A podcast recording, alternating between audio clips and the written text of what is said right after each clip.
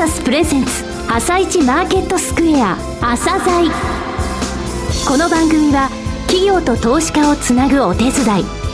プロネクサスの提供でお送りします。皆さんおはようございます。今野博明です。今日も昨日の海外市場今日の見どころ注目の一社などを井上哲夫さんとともに紹介してまいります。はじめに昨日のニューヨークのマーケットから確認しておきます。ニューヨークダウは69ドル07セント高の1万3323ドル36セント。ナスダック指数は0.51ポイント高の 3104.53SP500 は4.48ポイント高の1433.5為替は55銭円高ドル安の77円70銭から80銭となっておりました。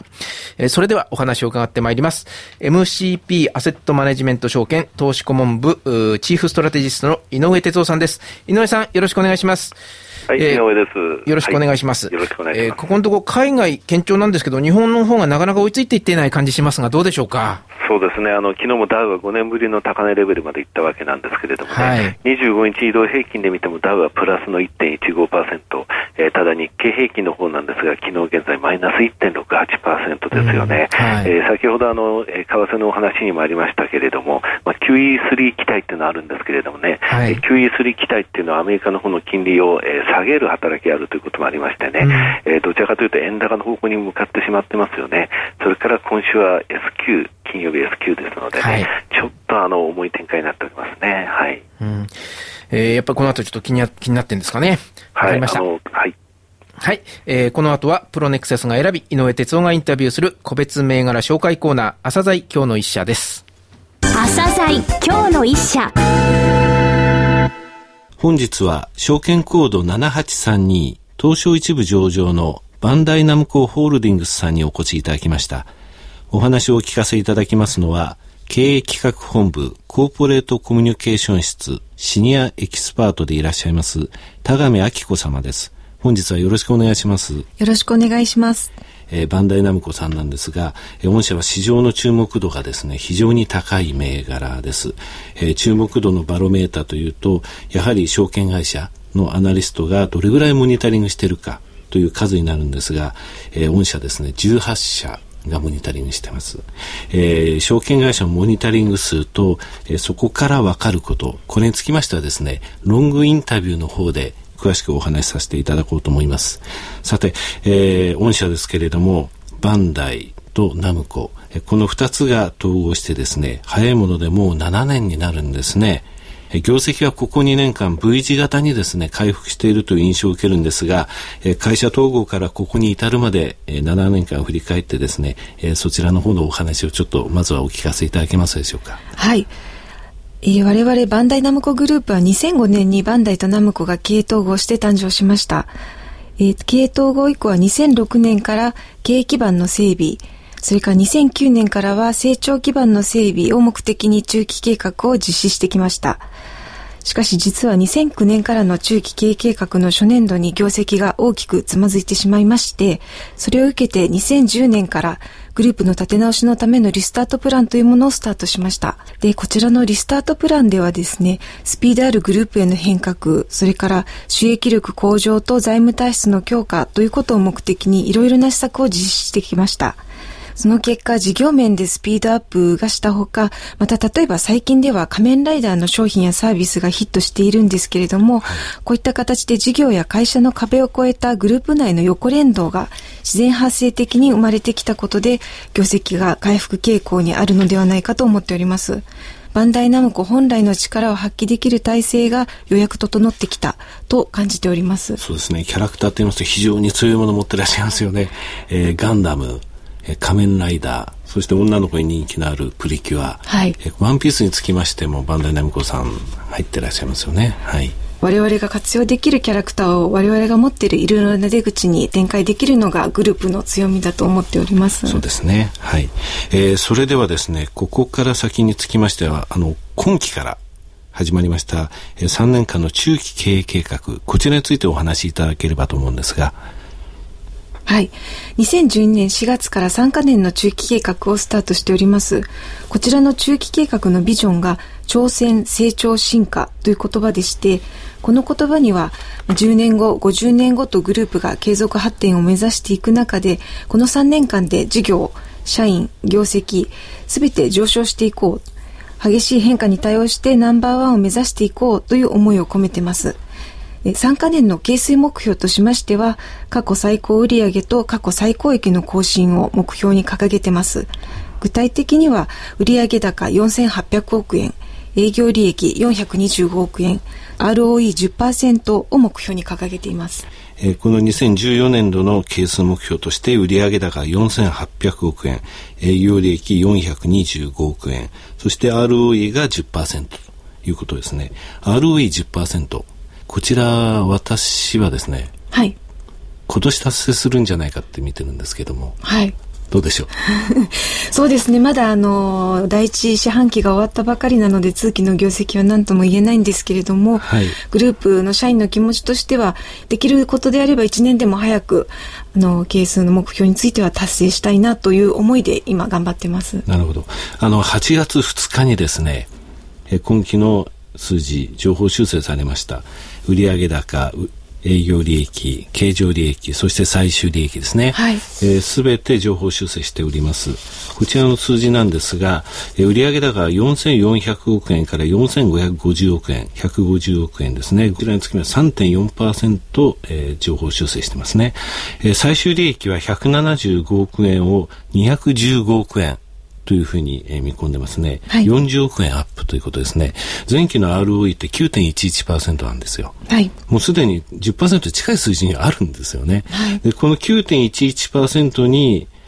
えー、見込みであります。175億が215億に変わったわけですから9.11%に215をかけて175で割りますとねこれ数字が10.15%になるんですよ。はい。ですので、あの、この数字ができるということは、そのままですね、最終目標の ROE の10%を今期に達成できると、その可能性があるということなんですよね。我々の商戦期、最大の商戦期が年末年始商戦になりますので、はい、まずそこでしっかりビジネスを展開して、年間の目標を達成したいなと思っております。そうですね。はい。えー、それでは最後になりましたが、え、投資家に向けてメッセージをいただければと思います。はい。私たちは経営統合によって幅広い事業領域、世界中にファンを持つ IP、そして熱い思いを持つ社員、こういった非常に強い武器を手に入れることができました。この強みを発揮できる土台が今整ったと感じています。皆さんの期待にお応えできるように商品、サービス、あらゆる面で中期ビジョンに掲げております挑戦、成長、進化を体現していきたいなと思っております。そのためにもまず2012年度、今年度が初年度になりますので、今年度の係数目標を着実に達成したいと思ってます。で直近では年末年始商戦がありますので、はいえー、いろいろな商品サービスを続々と投入していきたいと思いますのでご期待ください。はい東北子ども博、こちらにも参加されてますので、はい、えー、せっかくですので、この場でですね、このお話をいただけますでしょうか？はい。えー、我々バンダイナムコグループは世界中に夢、遊び、感動を提供することをミッションにしております。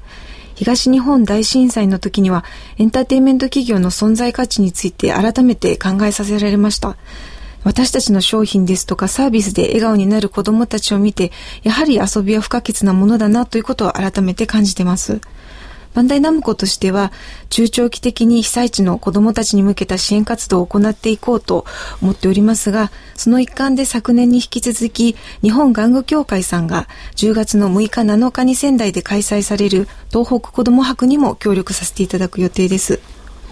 えー、こちらですね、この朝材のホームページにリンクを貼らせていただきますので、どうぞリスナーの方そちらからご覧いただきたいと思います。えー、さて、あの、本日お越しいただきましたバンダイナムコ様より、番組リスナー向けにプレゼントとしてですね、えー、機動戦士ガンダムのプラモデル、いわゆるガンプラですね、こちらを3体いただいております。ご希望の方はですね、えー、ぜひ、えー、番組ホームページより、えー、どうぞご応募ください。ロングインタビューの方もですね、えー、番組ホームページの方から入れますので、ぜひ、えー、お聞きください。本日は証券コード7832東証一部上場のバンダイナムコホールディングスさんにお越しいただき伺いました。田上様どうもありがとうございました。ありがとうございました。なお、バンダイナムコホールディングスのロングインタビューは番組のホームページでお聞きいただけます。企業ディスクロージャー IR 実務支援の専門会社プロネクサス。上場企業のおよそ6割2200社をクライアントに持つ。これはアジア証券印刷の時代から信頼と実績を積み重ねてきたからこそ。さらにプロネクサスが目指すのは企業と投資家をつなぎ日本の株式市場を活性化させることです。プロネクサス私たちは個人投資家の皆さんを応援します。井上哲夫今日のストラテジー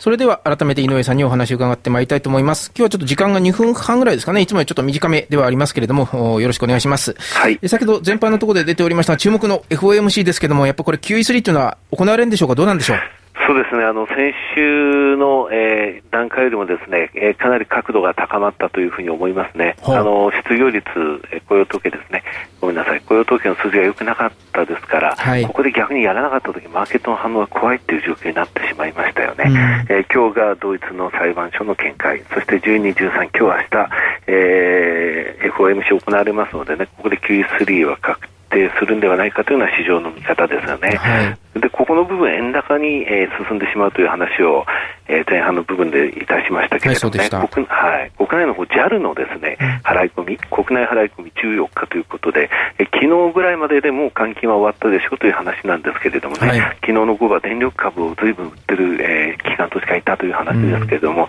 うん、JAL のお金作りってことでしょうか、えー、それで JAL ですけど、2割ぐらいは外国人と言われてるんですよね、はい。はい、えー、こちらの払い込み19日と言われています。となりますとね、そのお金って円高なんですよね。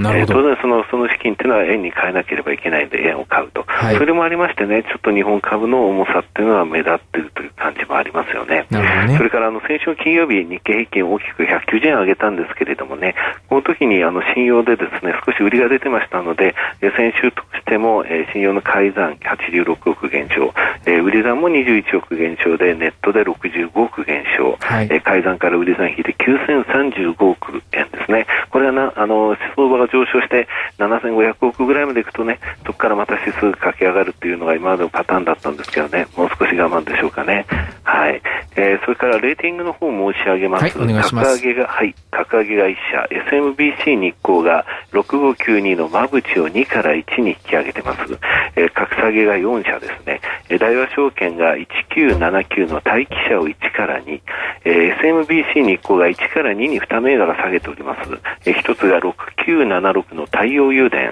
えー、9101の日本郵船です。えー、UBS、えー、こちらの方がですね、ニュートラルからセルに引き下げたのが6702の富士通ですね。あとですね、えー、今夜アップルの方で新製品の発表される、えー、新製品の発表が行われるということですね。はい、こちら注目ですね。はい。わ、はい、かりました。井上さん、今日もどうもありがとうございました。また来週もよろしくお願いいたします。この後は東京市場の寄り付きです。